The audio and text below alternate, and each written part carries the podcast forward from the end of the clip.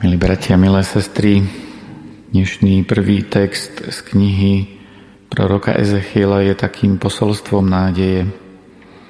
Ezechiel žil v 6. storočí pred Kristom a bol spolu s mnohými ďalšími deportovaný do Babilónie.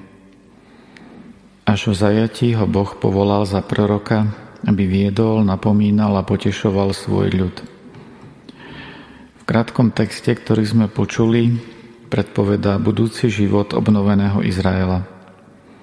Stal sa tak útechou a nádejou pre zajatých Izraelitov.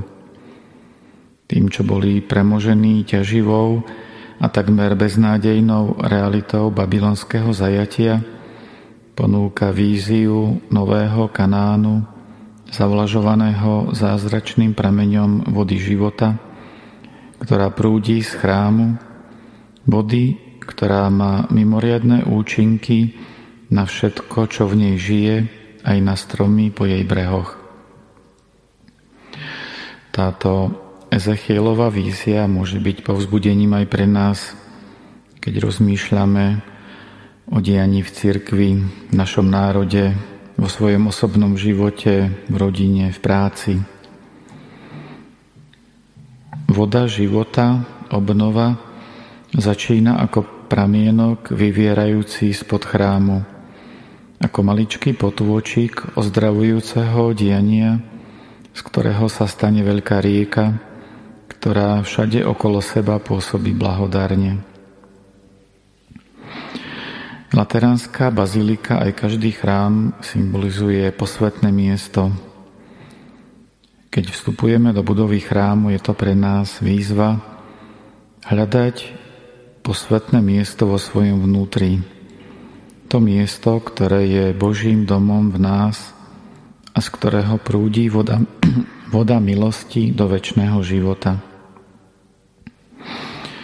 Môžeme si predstaviť, ako poznamenali roky zajatia odvlečených Izraelitov.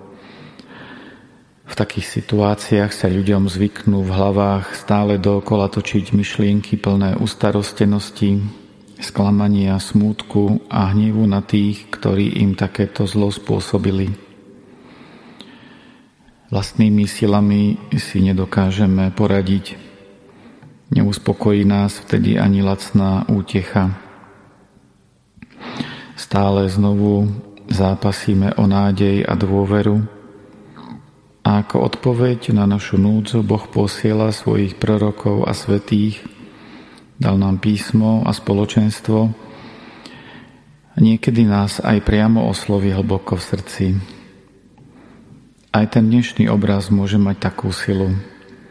Aj my môžeme byť súčasťou toho oživujúceho prúdu, ktorý vychádza z chrámu a nesie požehnanie. Vďaka nemu všetko zase ožíva a všetko bude dobré. Keď v nás bude žiariť taký obraz, potom ľahšie zvládneme aj problémy, ktoré by nás inak chceli zadláviť.